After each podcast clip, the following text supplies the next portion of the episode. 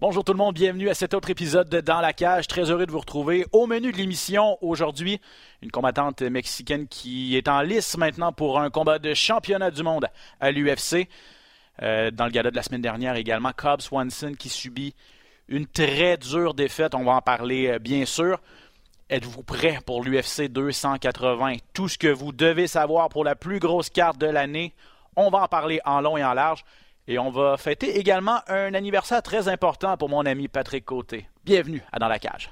Amateurs d'arts martiaux mixtes, bienvenue dans la cage.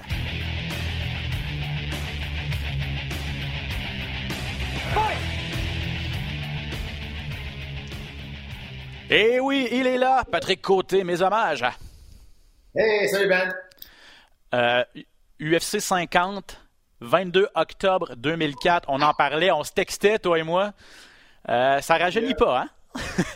regarde ça, j'ai les rides, les pattes doigts qui appellent. Euh, je sais pas si c'est mais euh, Colin, euh, oui, t'as 18 ans, euh, ben ça va faire 18 ans samedi prochain, 20 octobre 2004.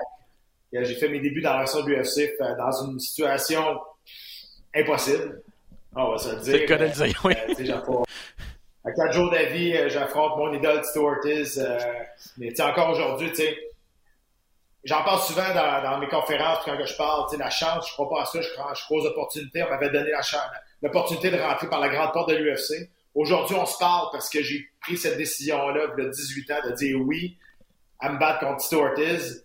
Bon, est-ce que c'était, dans ce temps-là, est-ce qu'on pensait que c'était une décision intelligente? Il y avait seulement nous autres qui pensaient que oui. Tout le monde pensait qu'on était complètement des sautés. Mais aujourd'hui, ben, regarde, euh, tout ce que j'ai aujourd'hui, je la dois à cette décision-là. Puis ce combat-là m'est tatoué dans la face, pas à cause des cicatrices, mais à cause que, même après 15 ans de carrière, à mon dernier combat, il montre encore des images de ce combat-là quand il faisait une vidéo de présentation. c'est quelque chose de spécial. C'est pas arrivé souvent dans, dans, dans l'histoire de l'UFC qu'une situation comme ça est arrivée. Mm. Euh, et, on reverrait, plus ça aujourd'hui, probablement, parce qu'il y a beaucoup plus de combattants aussi à l'UFC qu'il y en avait à l'époque. Il faut comprendre aussi, c'est que dans ce temps-là, il, y avait moins de combattants, il y avait moins de galas aussi, puis il ne pouvait pas se, permettre de perdre Stuart sur la carte parce qu'il faisait la promotion d'un seul combat aussi. Donc, les cartes, c'était vraiment basé sur le main event. C'était Stuart face à Guy Mesger. Puis Stuart était encore le poster boy de l'UFC, donc ça, il ne pouvait pas se permettre de perdre Stuart Donc, c'est pour ça que ils ont probablement appelé tout le roster de l'UFC. Tout le monde a dit, non. Puis nous autres, à Québec, à, Beauport, on dit, ben, OK, nous autres, on va y aller. Wow. fait qu'on était le dernier à appeler, ça, c'est sûr. On va en reparler euh, plus tard dans l'émission. Il y avait Georges également qui se battait euh, sur cette carte-là. D'autres anecdotes.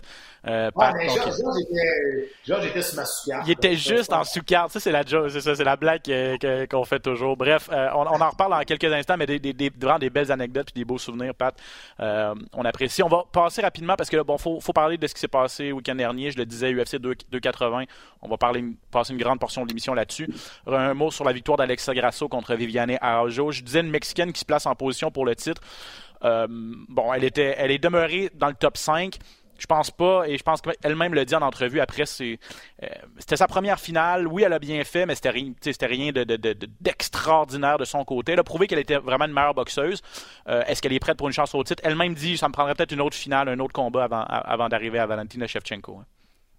Oui, mais moi, je, l'aime beaucoup avec ça, Grasso. Je trouve qu'elle c'est une, une des, je parle de boxe pure, une, une d'elles, tout, tout toutes les pas confondues, qui a la plus belle boxe technique, une des plus belles boxes. C'est sans contredit, euh, dans, dans, le top 3, ça c'est sûr. Même je trouve qu'elle a une meilleure boxe qu'Amanda Nunes. Amanda Nunes, parce mm. qu'elle est tellement puissante, mais techniquement, c'est pas super technique si tu compares à Grasso. Grasso, c'est vraiment bien fait. C'est crisp, comme crisp, comme on dit en anglais. C'est, la technique est là. C'est vif, là, ouais. Euh, c'est vif, ça part en ligne droite. Le seul problème avec Alexa Grasso, c'est qu'elle était peut-être un peu trop unidimensionnelle pour pouvoir s'en sortir face, surtout à Valentina Shevchenko. Oui, on l'a vu Shevchenko au dernier combat, on l'a vu exploser peut-être des faiblesses au sol, des faiblesses au, niveau de la lutte. Euh, ça arrive des combats que ça sort moins bien. On l'a vu par le passé aussi que Shevchenko était capable de se battre au sol, elle était capable de se battre aussi au niveau de la lutte, elle a, une bonne lutte. Elle est beaucoup plus complète qu'Alexa Grasso. Si je veux dire, euh, son adversaire euh, samedi, si elle avait eu moindrement un peu plus de technique au niveau de la, lutte, on aurait, plus, on aurait vu plus de jeux au sol et là, la Brésilienne aurait vu plus d'avantages. Euh, mais comme je dis, moi, j'aime beaucoup Alexa Grasso. Je trouve qu'elle je trouve qu'elle est un peu trop unidimensionnelle parce que si le combat est toujours de la même façon, elle sera pas capable de changer de niveau, de mettre un nouveau doute dans la tête parce que tout le monde sait qu'elle ne va pas shooter pour un, elle va pas shooter pour un, un takedown. Elle va pas travailler au sol, elle va se relever tout de suite. Fait que c'est facile un peu stratégiquement ou de bâtir un plan de match pour se battre contre Alexis Grasso. Il euh, faut quand même lui donner le crédit pour euh, sa défense contre les amener au sol de, la Brésilienne à euh, donc, à ce niveau-là, elle a bien fait, mais ouais, effectivement, quand on arrive dans l'élite, il suffit pas d'avoir une bonne boxe.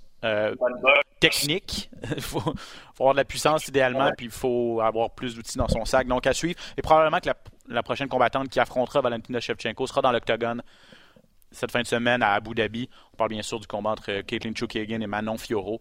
Euh, on met la table pour ça dans, euh, plus tard à l'émission. Bon, je parlais de Cobb Swanson également en ouverture.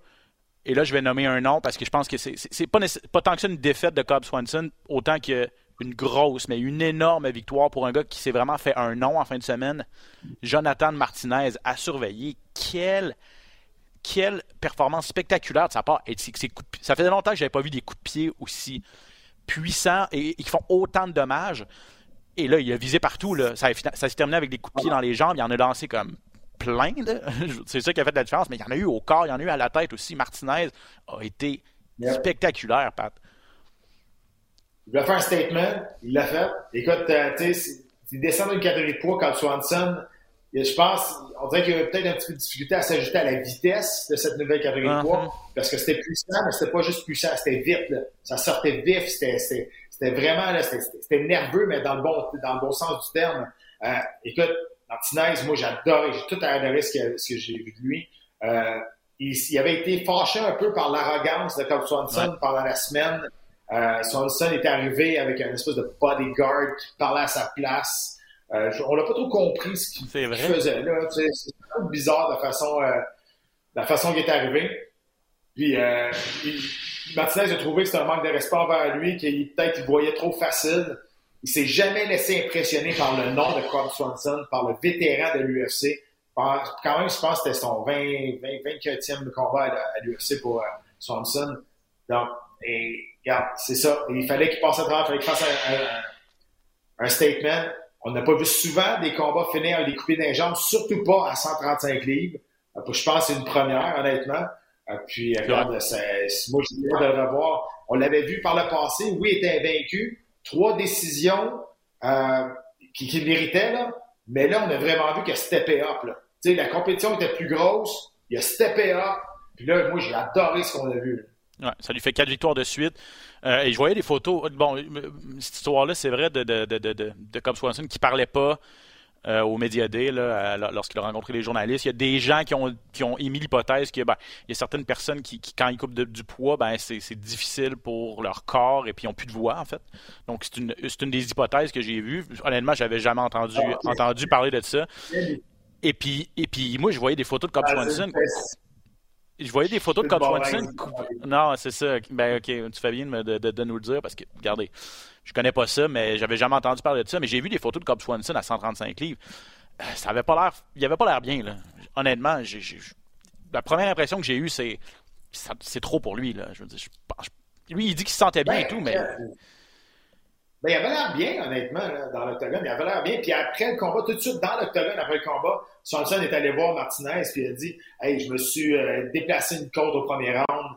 Euh, puis, euh, mais bravo. Tu sais, je trouve ça cheap un peu aussi. Là. Le gars, il vient de gagner, tu t'en vas dire que tu t'es déplacé une côte, puis tu vas chercher déjà une excuse. Ça, ça me tape ses nerfs. On va te dire, tu sais, moi, des excuses, là, je trouve ça rough. C'est un sport de combat, ça se peut que tu te blesses. It is what it is. Tu sais, je veux dire, mais tu t'es pas fait défoncer parce que tu t'es déplacé une côte, parce que ça allait trop vite. Tu n'as checké aucun kick dans les jambes, mm-hmm. jamais.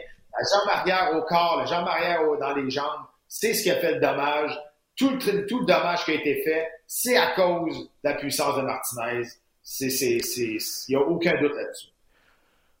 Alonso Manifield contre Misha Sirkunov, ça s'est passé un petit peu comme on en avait parlé la semaine passée.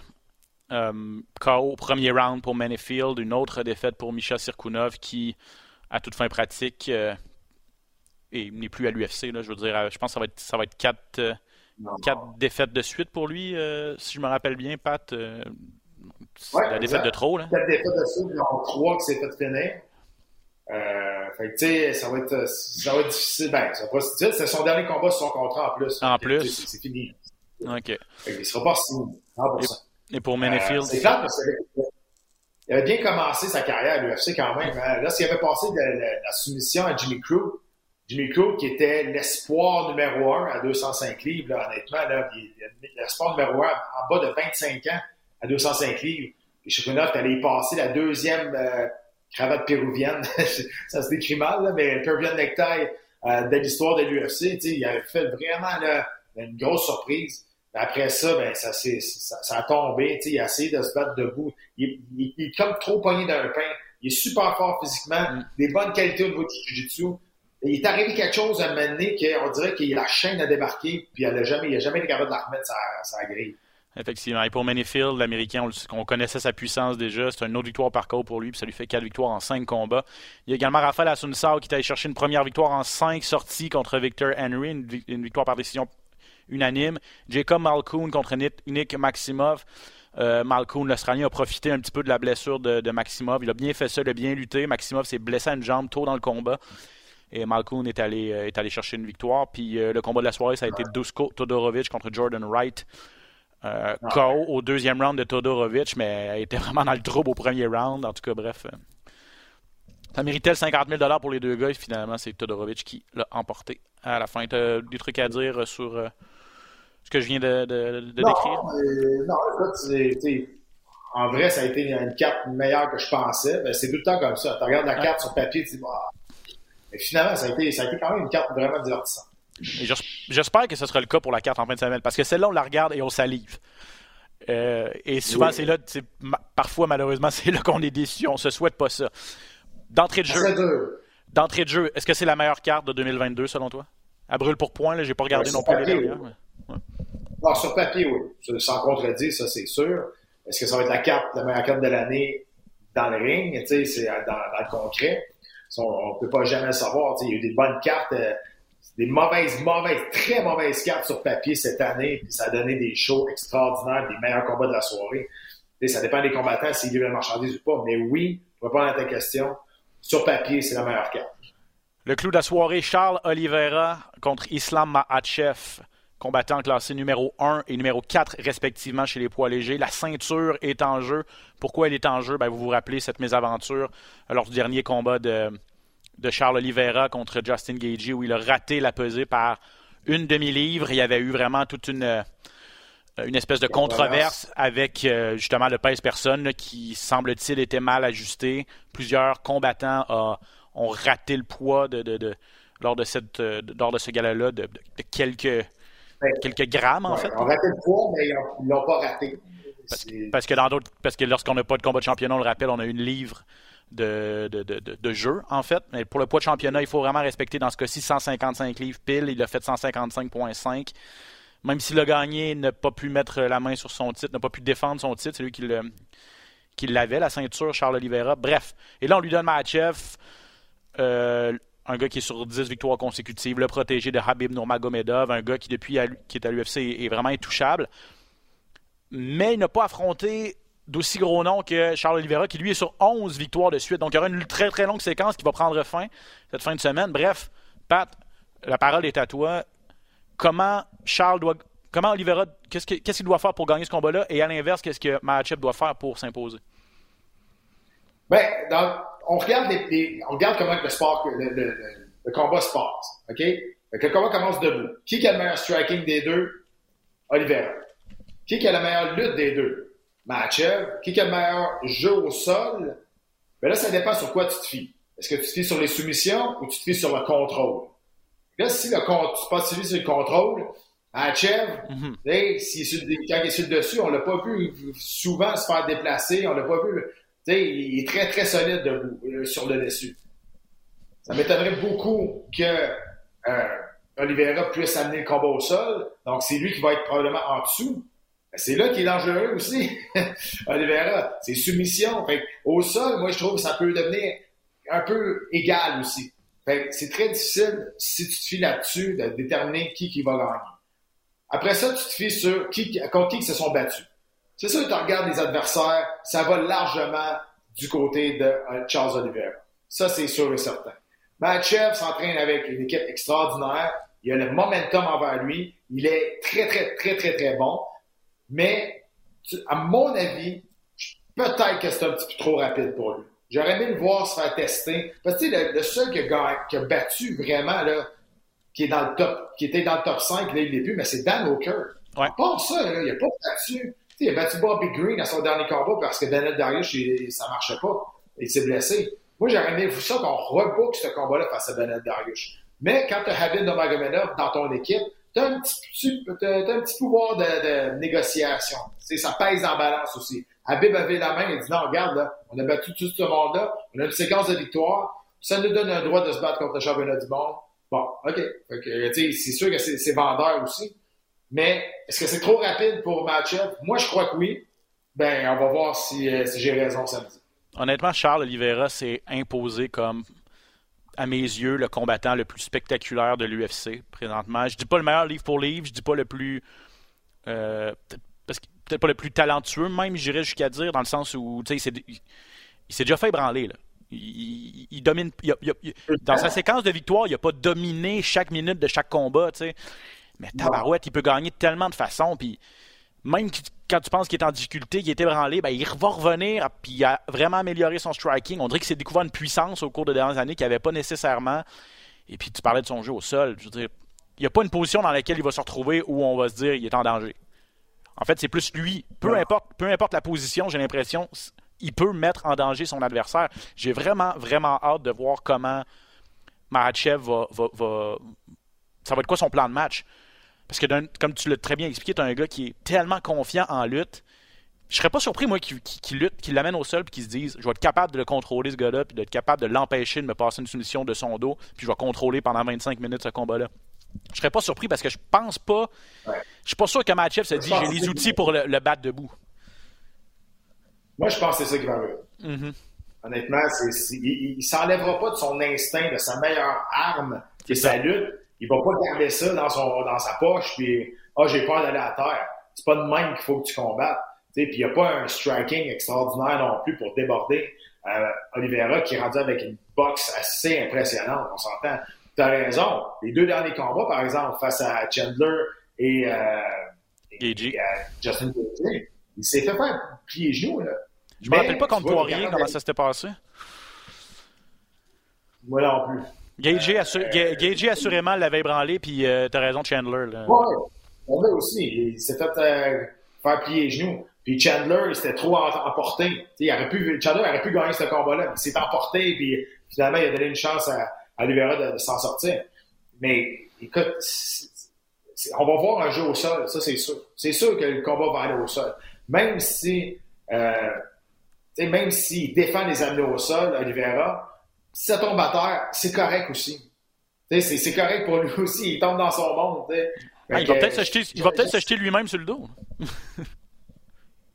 peut-être, mais en même temps, je pense qu'il y a un meilleur striking que Matchup aussi. fait que, on verra. J'espère juste que tout va bien se passer avec, euh, avec la coupe de poids, la pesée, puis on va avoir, euh, on va voir le, ce combat-là. Aux dernières nouvelles, oui, Oliveira, c'est lui qui a l'historique qui a manqué le poids à plusieurs reprises. Mais au dernier niveau, c'est Machev qui semblait être très pesant à trois jours de la pesée. Euh, le, monde est, le monde écrit puis ils sont quasiment peut-être inquiets de ça. Mm. Bon, euh, je suis arrivé une fois, je pense que Machev a eu de la difficulté à faire le poids, mais à part ça, on n'a pas eu entendu d'histoire de, que c'était vraiment pénible. Bon, moi aussi, moi, je fais juste rapporter les, rumeurs, là, je suis pas là. Mais j'espère que ça va, tout va bien se faire euh, dans l'ordre. Ouais, je suis d'accord. Et, s'il arrivait quelque chose, ben au moins il y a un plan B qui est vraiment intéressant parce que là, bon, as Alexander Volkanovski qui lui a dit je vais me peser et euh, je vais je, vais agir comme euh, comme réserviste. T'as aussi Benil Darius qui a dit non, non, ça va être moi réserviste. Donc là, il y a un petit peu de, confusion de ce côté-là. Mais pour en revenir à Volkanovski, donc si on, a les chances de voir en fin de semaine, on se le souhaite pas, mais s'il arrive un malheur. Et Dana White a dit hier, donc lundi, que c'était lui, le champion des 145 livres, Alex Volkanovski, qui allait obtenir la prochaine chance à la ceinture à 155 livres. D'accord avec, euh, d'accord avec ça? Moi, honnêtement, 100% d'accord. Euh, parce que ben, dans le top 5 à 155 livres, on commence à avoir. Ils ont tous eu leur chance ou à peu près. Euh, mm. Puis Volkanovski, meilleur combattant livre pour livre présentement. Je veux dire, moi je pense qu'il m'est. J'aimerais savoir ça. Oui, ça dépend c'est qui qui gagne. Si c'est Matchup qui gagne, je trouverais ça poche un peu pour Oliveira. On lui donne pas un combat de revanche tout de suite avec sa séquence de victoire incroyable. Puis, sais, puis, euh, je, je, sais pas. Mais si, oui, si Oliveira gagne, je pense que oui. Oliveira a fait pas mal de ménage, je veux dire, dans les cinq premiers. Fait que, euh, oui, ça serait, ça, ça, serait bon. Puis, c'est un combat qui, qui, qui m'intrigue tellement, tu sais, Oliveira contre, contre Volkanovski. C'est, quelque chose qui m'intrigue. Puis en même temps, toi, fois que je pense que Volkanovski est peut-être pas assez, même si c'est très bon, il revient, il est tout le temps meilleur en meilleur. C'est ça, ça c'est vrai. C'est incroyable, incroyable. Fait que euh, oui, je suis acheteur pour ce combat-là, c'est 100%. Demi-finale, pas piqué des verres non plus, ce samedi à la télé à la carte. Aljamain Sterling, champion des poids coqs, qui affronte l'aspirant numéro 2 et ancien, ancien champion. Il a été champion deux fois de cette catégorie-là, TJ Dillashaw. Guerre de mots entre les deux hommes présentement. Sterling, sept victoires de suite. Ce sera sa deuxième défense euh, consécutive contre TJ Dillashaw qui a cinq victoires à ses six derniers, mais euh, très peu actif au, cours des, dernières années. C'est un combattant complet, TJ Dillashaw. Crois-tu que. Et, pour en revenir, excuse-moi, mais pour en revenir à, la finale, euh, est légèrement favori, donc le, challenger est légèrement favori. Dans ce cas-ci, le champion Sterling est légèrement favori. Même chose, comment tu vois euh, ce combat-là, Sterling Dillashaw?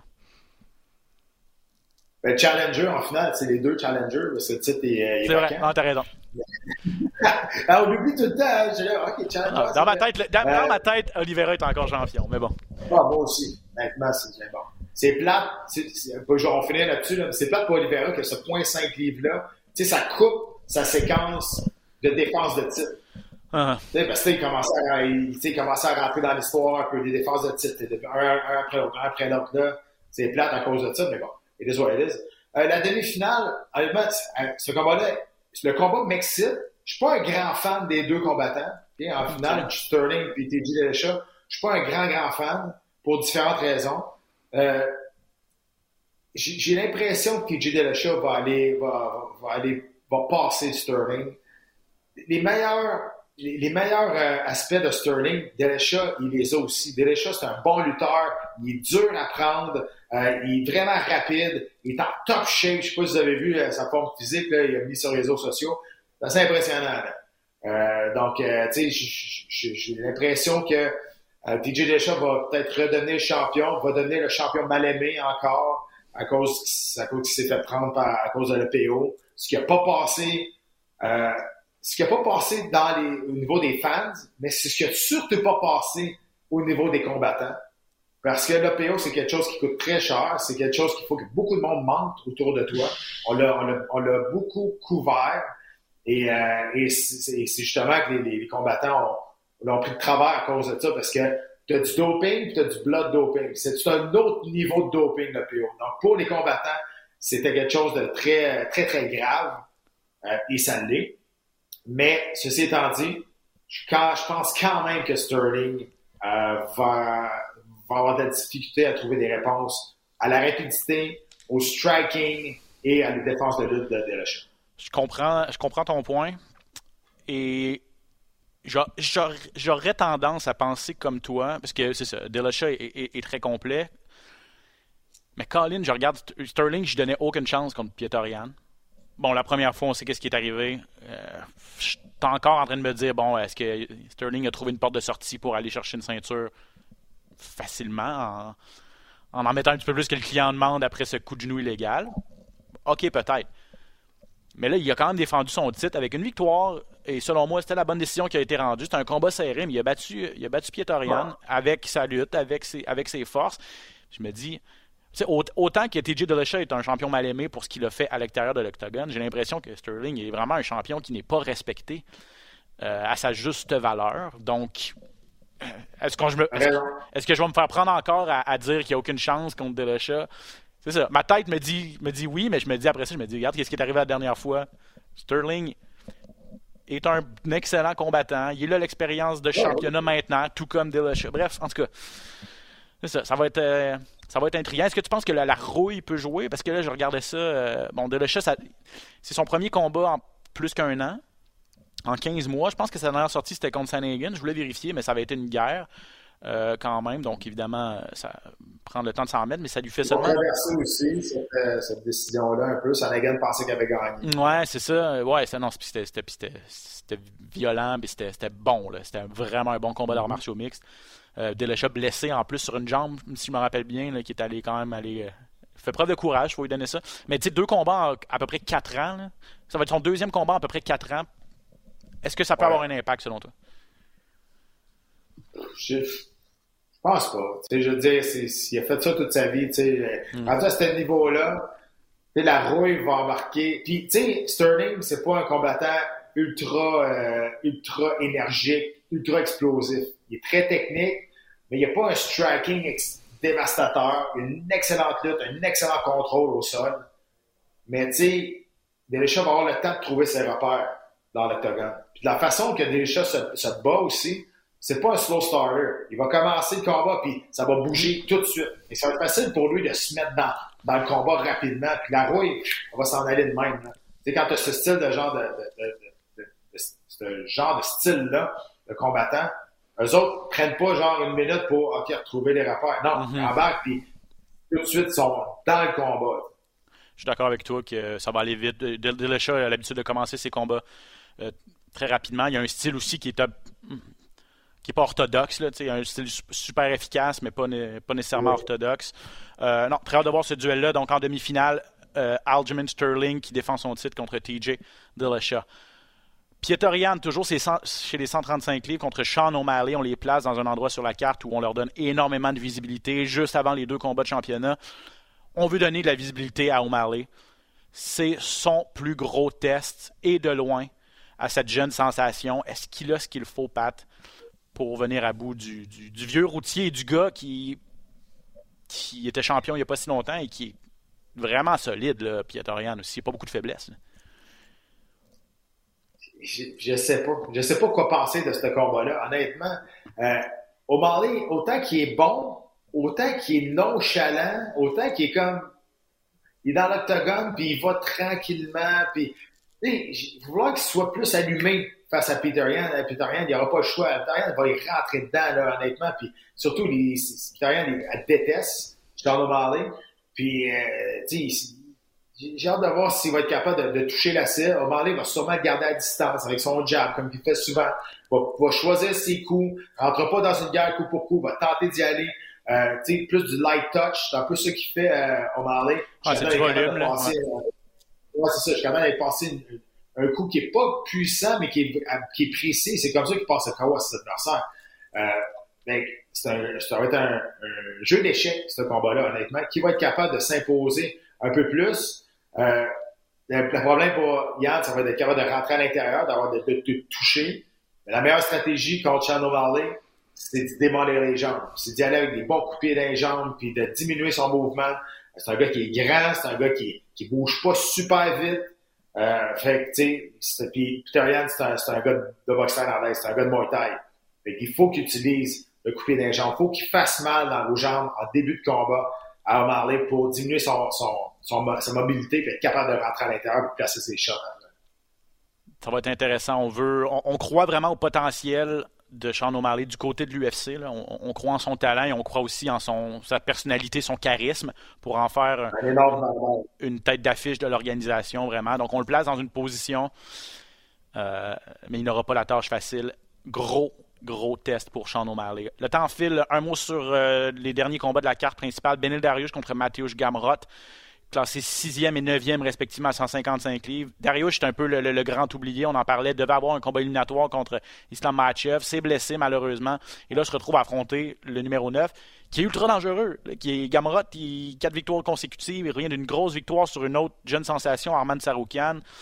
Euh, Benin Darius, il a l'expérience de son côté. Il est sur 7 victoires consécutives, donc 4 avant la limite. Ça va être le Jiu-Jitsu contre le, combat debout de, du Polonais. Euh, oui, mais tu sais, Mathias, il n'est pas, pas, mauvais au sol, mais oui, euh, tu puis, Darius, c'est un gamer. Il aime ça rester debout. Il aime ça échanger debout aussi. C'est sûr que ça va au sol. Hey, Bernard Darius a eu sa ceinture noire en cinq ans seulement. C'est extrêmement rapide, honnêtement. Euh, c'est un, un, fait d'armes incroyable. Euh, et honnêtement, tout le monde connaît beaucoup plus Bernard Darius que, que, que mais faut pas dormir sur lui. Honnêtement, dormez pas sur, sur. Il est très solide. C'est la chance de sa vie, honnêtement, d'avoir un gros nom à sa fiche euh, de, de, sur la victoire honnêtement, il va arriver prêt, puis il faut. Il, en même temps, Darius, il, il faut pas qu'il passe à côté de ça. S'il veut un combat de championnat du monde, il perd contre lui, c'est un gros, gros pas de recul. les deux, là, vont arriver. Il faut qu'il arrive près les deux. Il faut que ben, Darius ait trouvé la motivation nécessaire pour se battre contre Mathéus. Parce que, tu sais, euh, honnêtement, tu passes d'un combat éliminatoire euh, face à Matchev, puis là, tu te retrouves contre contre Mathieu, qui est très, très bon, mais en même temps, c'est pas le même, euh, le même prix au bout de la ligne. Fait que, tu sais, c'est la motivation des fois, il faut que tu sois capable d'aller builder ça quelque part. J'espère qu'il l'a trouvé. Tu n'as pas le droit à l'erreur à 155 livres. Tu n'as même pas le droit de te blesser, euh, imagine. Euh, donc, Benel Darius, c'est ce qui lui est arrivé. Euh, pas de recul. Mais là, c'est ça. Il n'a pas, droit, pas droit à l'erreur. doit absolument gagner ce combat-là contre Camerot. L'éternelle aspirante Caitlin Chukagan contre la jeune sensation française Manon Fioro. Chukagan qui est aspirante numéro 1 à 125 livres. Fioro, euh, sixième présentement. Euh, c'est, on la connaît la recette. Elle, est, une bonne boxeuse. Elle n'a aucune puissance, mais elle est très technique. Elle va toucher la cible. Du côté de Fioro, ben, c'est une combattante de Muay Thai. Et elle, elle en a de la puissance plus. Est-ce qu'elle sera en mesure de, de, de finir l'américaine, Pat?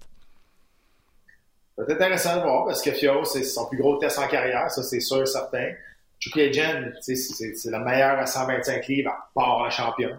Présentement, c'est ça. Euh, c'est vrai qu'elle n'a pas de puissance. Elle, travaille beaucoup, beaucoup en volume, mais il n'y a, rien je, je, sais pas, ça se travaille la puissance, ça se travaille la force de frappe, puis ça marche pas. Euh, mais sa recette, ça marche. Elle est encore dans, elle est encore aspirante numéro un, puis elle est encore là. Mais elle aussi, c'est un petit peu trop unidimensionnelle pour affronter des, des combattantes comme Valentina Shevchenko. Fait que j'ai hâte de voir. Moi, pas que j'en veux à, à Chukajan, mais j'aimerais bien que Fioro gagne pour voir euh, une nouvelle tête face, face à face à Shevchenko qui pourrait affronter une combattante debout qui, qui peut-être capable de tenir son bout face à elle. Oui, exactement. Euh, ancienne championne de UAE Warriors, elle a affronté euh, notamment ton ami Corinne Laframboise euh, dans cette organisation-là. Elle va tenter inconnue à Abu Dhabi. Elle se battait là avant d'entrer à l'UFC également. Mais bon, ça va être un gros test pour elle qui n'a pas perdu depuis ses débuts pro. donc, elle est sur 9 victoires consécutives quand même, 4-0 à l'UFC. Ça, c'est votre carte principale. En sous-carte, euh, on n'a pas le temps de faire le tour, mais entre autres, Belal Mohamed qui est cinquième à 170 livres contre Sean Brady qui est huitième. Euh, Mohamed qui n'a pas perdu à ses huit derniers combats. Euh, Brady qui est invaincu en 15 combats pro. Donc, ça, c'est la finale des combats préliminaires. C'en est une solide sur les ondes de, RDS2. Et tu as également un combat de combattants du top 10 des 205 livres entre Volkan Ousdemir qui est 8e et Nikita Krylov qui est 10e. Les deux sont des, sur des séquences un petit peu plus difficiles, des moments un peu plus difficiles dans leur carrière, mais deux vétérans qui veulent rester euh, dans la conversation. Donc, euh, combat important pour ces deux-là. Je vous rappelle les heures, 20h à RDS 2 pour la carte préliminaire et bien sûr... Non, ah, non? Non, c'est à Abu Dhabi. Midi à RDS 2 et télé à la carte à 14h. Je pensais qu'il nous faisait ça au prime time, euh, heure, euh, heure euh, de l'Est. Mais non, merci de me ramener à l'heure. Donc, midi. Les, chics d'Abu Dhabi ont de la puissance. Ah, bah oui, ouais, j'en doute pas. Donc, répète ça midi et 14h? Exact. Ta barouette, faut pas que je.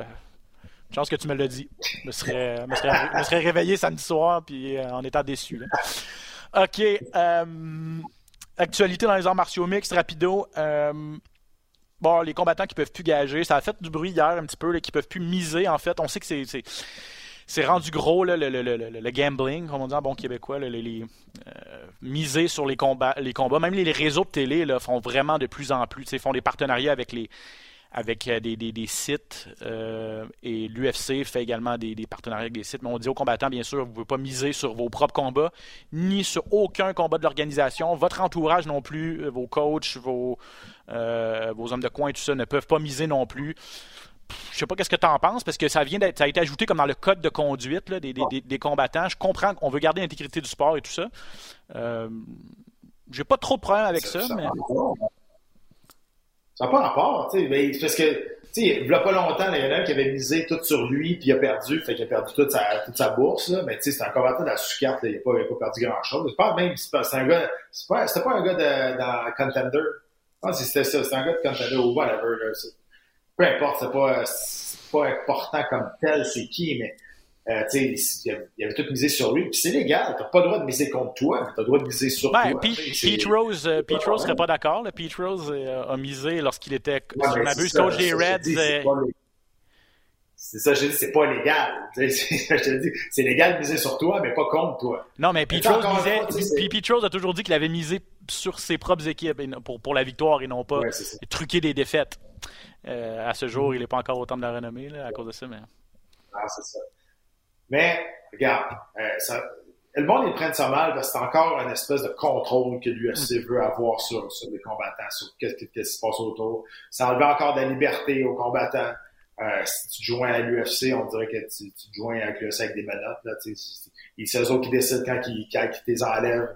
C'est un, un, peu ça. Fait que je sais pas, tu sais, la vraie raison, on la sait pas, on la saura jamais. Euh, est-ce que c'est une question d'éthique? C'est une question qu'il y a eu, y a eu des, euh, justement des, passes qui sont passées en arrière, que, tu sais, qui sont misés contre eux autres et ont fait exprès pour perdre, c'est pas sorti. Je sais pas. Tu sais, on, on sait pas la vraie raison. Mais tant qu'on sait pas la vraie raison, c'est sûr que tu regardes ça et tu dis, bon, encore l'UFC qui veut le contrôle de tout. C'est ça pareil. Mais je suis pas mal sûr, euh, là, et là, j'ai pas vérifié, là, mais je suis pas mal sûr que la NFL permet pas. Euh, en fait, c'est sûr que la NFL permet pas aux joueurs de miser. Euh, Calvin Ridley, le receveur des Falcons d'Atlanta, a été suspendu pour la saison complète parce qu'il avait misé sur les Falcons, apparemment. suspendu pour une saison complète. je, suis sûr que dans les autres. Parce que ça ouvre la porte à des, à des magouilles. ouais, ben, donc, ça, c'est donc, donc, donc, correct. OK. Parce que, ben, ça, je sais. Puis, tu sais, Derek Bronson, je voyais, parce que je voyais Derek Bronson qui, lui, euh, c'est un gars qui misait beaucoup, sur les cartes. Lorsqu'il regardait ça chez lui, ben, il misait sur des cartes, puis il, mettait sur les réseaux sociaux, ah, ben, merci tel gars, tu m'as fait faire de l'argent et tout ça. Euh, et ça lui permettait d'avoir un petit, de, de, suivre les gars-là, puis d'avoir un. Ça. Les gens, les gens vont miser pas nécessairement beaucoup d'argent, mais avoir un petit peu plus de, tu regardes ça chez ben vous, là, puis tu te dis, genre, ça me met un petit peu de. Comment je cherche le mot, là, mais ça, ça me met dans un état où je vais encourager un gars en particulier parce que bon, j'ai misé sur lui. Pas parce que je l'aime particulièrement, c'est pas mon voisin, mais ça nous donne un petit kick. Là. Euh, bref, euh, voilà, pour, euh, voilà pour ça. Teixeira contre Pro HK pour le championnat des mi-lourds, confirmé ou presque à l'UFC 282 au mois de décembre, le dernier gala de l'année. C'était à la carte de 2022 du côté de Vegas et on met euh, Proachka contre Ankalaev en sous-carte. Donc ça c'est bon parce qu'on fait l'espèce de, tournoi à, 205 livres. Et on parle toujours peut-être John Jones contre Nganou en finale. C'est un souhait rendu là, euh, je pense qu'il est mini moins une. Proachka contre qui? Euh, Proachka contre Magomed Ankalaev. Pas Proachka, euh, non. non, c'est ça. Pro... Teixeira, contre Proachka en finale. Pas en finale, mais bon, pour, pour, le, pour le titre. Et euh, contre Ankalaev pour. Voilà, je m'excuse. Je m'excuse, dans mes notes, c'était un petit peu confus. Et ça a sorti confusément aussi. Et bon, bref. C'est pas confus moi-même. Ben, non, non, mais. Ben oui, c'est ça. c'est ça, ouais, c'est ça, de retour. De retour. Ah, ce serait bon l'instant d'une soirée, mais non, je pense pas qu'on va faire ça. Euh, non, mais ce que j'allais dire, c'est que là, je disais là, qu'on souhaite encore peut-être mettre John Jones contre Nganou en finale de cet événement-là. On n'a pas confirmé que, que, que Teixeira contre Proachka, ça va être la finale de l'UFC 282. Mais là, je pense que Nganou est. En tout cas. Il y a du temps encore, mais ben, tabarouette, il va falloir se dépêcher à négocier avec le clan Nganou. C'est ça. C'est ça. Il arrive, à, il arrive.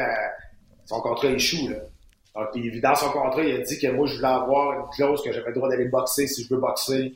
Euh, il veut bien, bien des affaires. Il a le gros bout du bâton. C'est le champion. Et son contrat, il se termine euh, en début décembre. On parle aussi de faire euh, contre John Jones aussi. Euh, ça, ça serait pas la finale, parce que ça serait un combat de, de, 3 rounds, évidemment. Euh, mais écoute, encore une fois, on en parle, on en parle, on en parle, mais ça va-tu arriver, John Jones? Je sais pas. Euh, aucune idée. C'est compliqué, cette histoire-là. Puis honnêtement, c'est comme le feu, là, la braise est encore là, mais il en reste plus bien, bien. C'est non, ouais, je suis d'accord. au début, le feu était gros, là. Puis là, maintenant, il, descend, il descend, il reste une petite braise, là. Puis là, s'ils veulent la partir, le feu, il faut qu'ils l'annoncent, le combat. Parce que là, maintenant, d'après moi, janvier 2023, il a, le feu va être fini. Ouais, c'est ça. Le, teaser un retour de, de, John Jones chez les lourds, euh, c'est ça. C'était le fun au début, mais là, ça fait longtemps qu'on le tease. ça n'arrive pas. Fait que, ouais, je suis d'accord avec toi. Je vais prendre deux minutes pour revenir. On en parlait au début de l'émission. Donc, euh, c'est ce samedi, 18 ans de l'UFC 50. Je pense que ça a été un, des galas les plus importants dans l'histoire des arts martiaux mix québécois. Bon, il y avait Georges qui s'est battu contre Matthews, a subi sa première, la première défaite de sa carrière. Toi, tu t'es retrouvé, t'es expliqué comment en, finale contre Tito Ortiz. Bon, ça a été une défaite, Pat, mais euh, à quel point ça a marqué, euh, euh, à quel point ça a marqué ton, que ça a fait ta notoriété en fait et que et que tu as eu l'impression que les gens après ça, je pense que les gens ont regardé ce combat-là et ont fait comme, on n'a aucune idée c'est qui Patrick Côté, un nouveau venu à l'UFC, mais le gars il a des, passez-moi l'expression, il a quand même des couilles, ça de grosse pour aller en finale contre Tito Ortiz. Puis je pense que même Tito Ortiz t'a dit, il a pas réussi à te finir là, puis il t'a dit, man, t'es, un malade. regarde, moi, je te dit la même chose. J'ai perdu le combat, mais j'ai gagné la soirée. après ça, tout le monde savait j'étais qui. C'est passé tellement d'affaires dans ces quatre jours-là. Honnêtement, là, on pourrait s'en parler pendant des heures et des heures. C'est tellement passé de choses. Mais l'affaire, c'est que, oui, tu sais, j'étais arrivé, je l'ai droppé en 30 secondes de premier round. Ça aurait été la pire chose de ma vie de gagner ce combat-là, honnêtement. Parce que je n'étais pas supposé d'être là. Je n'étais pas rendu à ce niveau-là. Je n'étais pas dans la bonne catégorie de poids. Si je bats Tito Ortiz dans ce temps-là, qui qui a après? Randy Couture, Chuck Liddell ou Vitor Belfort? J'étais dans la merde, honnêtement. tu sais, que une chance qu'il s'est relevé. OK? Puis je l'ai tout le temps dit. La meilleure affaire qui s'est arrivée, c'est qu'il se relève. Puis, ah, tu sais, sur le coup, j'aurais aimé ça de knocker, c'est sûr, là. Mais ça n'aurait pas été bon pour moi. Ce qui était bon pour moi, c'est que je me suis fait voir pendant 15 minutes. J'ai montré beaucoup de résilience. J'ai fini sur mes jambes. Euh, Ortiz n'était pas heureux de sa performance au début du troisième round, moi, le deuxième round, j'avais passé quasiment cinq minutes à terre à me faire ground pound solide. Je monte, je me, je me relève, puis là, John McCarthy me regarde. You good? Ah, je suis correct, man, il a pas de trouble. là, je vais avoir dans le coin. Mais là, il y avait juste un gars de coin. Mes deux autres hommes de coin étaient rendus tout le tour de C'était le bordel, honnêtement. Comment ça? C'est pas ce qu'on faisait. Parce qu'ils suivaient la salle, eux autres. Le moment, il y a des gars de coin, il rentrent à côté de Rico Rodriguez. Rico Rodriguez, il tape ses épaules. Hey, bro, ton coin, c'est l'autre bord. Ah, wow! Je te dis, des anecdotes de ce soir-là, il y en a plein. Puis quand le, troisième round a commencé, la première minute et demie, c'est moi qui l'ai dominé. Je le frappais, après ça, il a des vues pour shooter. J'ai fait un bon scroll. Puis là, je touchais la cible. Je te jure, Ben, Rocky 4, Asti, ça existe. C'est arrivé ce soir-là. Le monde a commencé à chanter mon nom. Côté, côté. Là, j'étais je suis dans quelle, quelle espèce de moment, tu sais, au début, personne ne savait j'étais qui, puis tout le monde prenait pour Tito. Puis là, à la fin, au troisième round, ça a commencé à crier mon nom. Là, il m'a amené à terre. Ça a fini de même. Quand je me suis relevé, Ortiz m'a regardé, m'a regardé notre, notre à la main, puis il m'a dit, du gars, il dit, regarde, t'as un gros cœur comme la terre, là, mais t'es pas dans la bonne catégorie de toi. ah ouais, tu penses? Tu sais, j'étais tout pété, j'étais tout pété.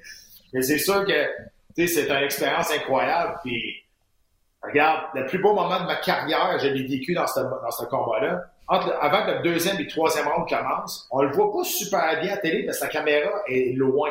OK? Fait que c'est la gym qui est loin qui prenne une, image juste avant que euh, disent OK, go. Stewardess, il me regarde. Puis là, moi, je, suis un peu magané. Puis là, le troisième round vient pour commencer. Il me regarde, il fait. Il s'avance, puis il me donne le point dans le milieu de l'octogone. Puis là, on revient chacun de notre bord, puis là, on part. Là, j'ai vu que j'étais à la bonne place. J'ai vu que j'avais gagné son respect. Puis, puis c'est drôle, mais je suis un peu content que ce, ce moment-là, pour grand monde qui l'ait vu, parce que ça m'appartient. Mm. Mais tu sais, quand je, quand je le remonte au bord, je regarde, c'est là, là. Là, tu le vois, on est super long, faut que tu le saches quand ça se passe. Mais c'est écœurant. Je l'ai vu dans ses yeux, on dit OK, là, c'est bon, je veux dire, je suis pas capable, pas, capable, je te frappe, je te frappe, t'es encore là, puis je vais te passer un deuxième round. Horrible. Fait que, tu sais, ça fait partie du cheminement, ça fait partie de, un peu de l'acceptation du, du l'acceptation que je faisais partie de ce monde-là à Star, je savais que j'étais capable de, je savais que j'étais capable de, de, me battre là, puis la meilleure affaire aussi qui m'est arrivée de battre contre Ortiz, c'est que je l'ai su juste quatre jours avant. J'ai pas eu le temps, un mois avant, de penser que j'allais me battre contre le gars qui est mon screen server, puis d'être nerveux, tu sais. J'ai cligné des yeux, il était là, j'ai cligné des yeux, c'était fini. OK, good. C'est peut-être pour ça que j'ai quand même bien performé. C'était vraiment ton idole. Ah, j'avais appelé mon chien Tito un an et demi avant que je. C'était un golden blond. Puis j'avais appelé mon chien Tito parce que c'était mon idole. Je rentrais, je rentrais à, à là. Je rentrais sur Saturn, j'avais un drapeau comme lui. Tu sais, j'aimais sa personnalité. Je trouvais que c'était un bon vendeur. Puis un jour au lendemain, je me suis retrouvé qu'il était en face de moi. Puis là, je me suis dit, OK, sais, l'expression entraîne-toi pour que tes idoles deviennent tes rivaux. Crème, ça existe. bon, il est l'autre bord, il veut m'arracher la tête, mais quand même, c'est le fun, ce moment-là. Ah oui, incroyable quand même. Comme si on pourrait en parler pendant des heures, mais c'est ça, ça, ça, a donné le ton à ta carrière qui a duré. Tu as pris ta retraite en 2018? 2017, 2017, ta carrière à l'UFC qui a duré 13 ans, là, si, euh, euh, du premier combat, tu avais déjà, avais déjà commencé à TKO, tu avais eu énormément de succès, mais est-ce qu'on t'en parle encore? Je veux dire, euh, là, tu suis des fois Johan à, à, Vegas, tout ça. Est-ce que euh, est-ce que ça revient des fois là, pour vraiment les purs et durs ou des gens qui étaient là à cette époque-là de l'organisation de dire Ah ouais, le, le, combat contre Tito euh, Dans les cours, quand on s'est battu, on est allé au PI Center, puis euh, j'ai vu Forrest Griffin, on s'est dit, on s'est dit salut, on s'est tapé des, bras, puis on a commencé à jaser. Puis, puis mais quand, que je, quand je parle à ces, vétérans-là, plus je leur parle, puis là, ça pop. Hey, mais c'est vrai! c'est vrai, tu t'es battu contre Tito Ortiz. Là, ça leur vient, puis là, là, ça part, là, on jase, Parce que lui aussi, s'est battu, c'est déjà battu contre Tito. Fait que c'est plus ça, on jase. Fait, ils se souviennent de, de, ma carrière, ils se souviennent que je me suis battu contre Silva, mais à un moment donné, plus on part, puis là, mm. là, ça part. Ils se souviennent de, ouais, t'es pas bien, toi, c'est vrai, ton premier combat, c'était contre Tito.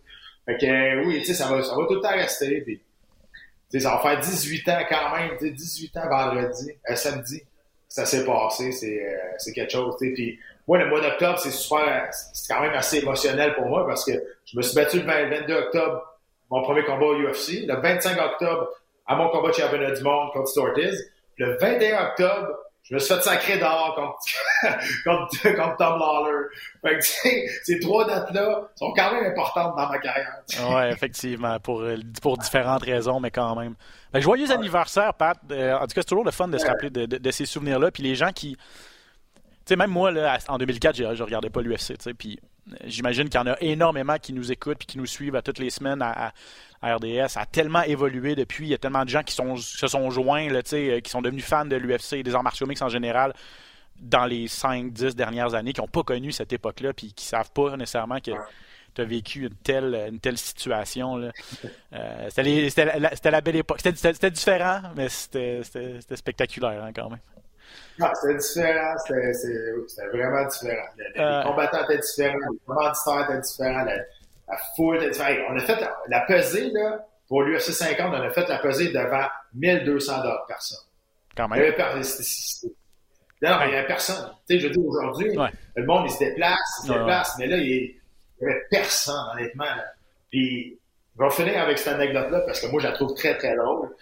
J'étais quand même j'étais gras à, à 205 litres. Quand je suis embarqué sur la balance, il y a quelqu'un dans, dans, dans, dans, la foule qui, qui, qui, me crie, dit hey, let's go Barney! Je suis parti à rire.